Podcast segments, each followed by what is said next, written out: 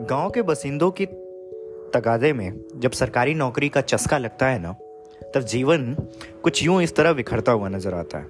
क्योंकि बच्चों को ये चीज़ तो पता होता है कि सरकारी नौकरी की तलाश में वो जिस शहर में जाके रह रहे हैं, वहाँ की उम्मीदें और अपने परिवार की उम्मीदें वो किस तरह बिखेर रहे हैं।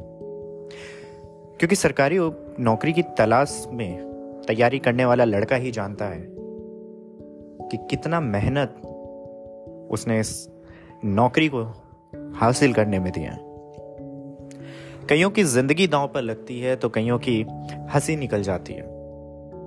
कई अपनी मुस्कान को पीछे छोड़कर सिर्फ़ और सिर्फ़ सरकारी नौकरी के पाने की तलाश में, नए शहरों में,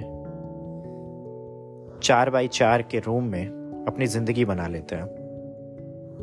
ऐसा नहीं है कि वो भी खिलना नहीं चाहते। ऐसा नहीं है कि वो भी घूमना नहीं चाहते। ऐसा नहीं है कि वो अपनी ज़िंदगी को जीना नहीं चाहते हैं। पर परिवार की मजबूरी कहें साहब कि आप परिवार का दुख कहें।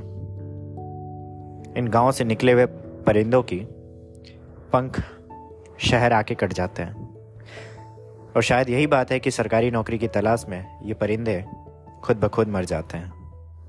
अब जब भी आसपास कोई सरकारी नौकरी की तलाश या सरकारी नौकरी की तैयारी कर रहा लड़का या लड़की आपको दिखे तो उसको एक फूल ज़रूर देकर और कॉन्ग्रेचुलेशन या उसके उज्जवल भविष्य की कामना ज़रूर कीजिएगा।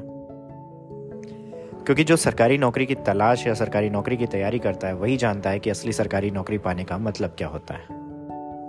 प्रॉडकास्ट अच्छा लगे तो लाइक ज़रूर कीजिएगा, मुझे फॉलो करके अपना प्यार ज़रूर दीजिएगा।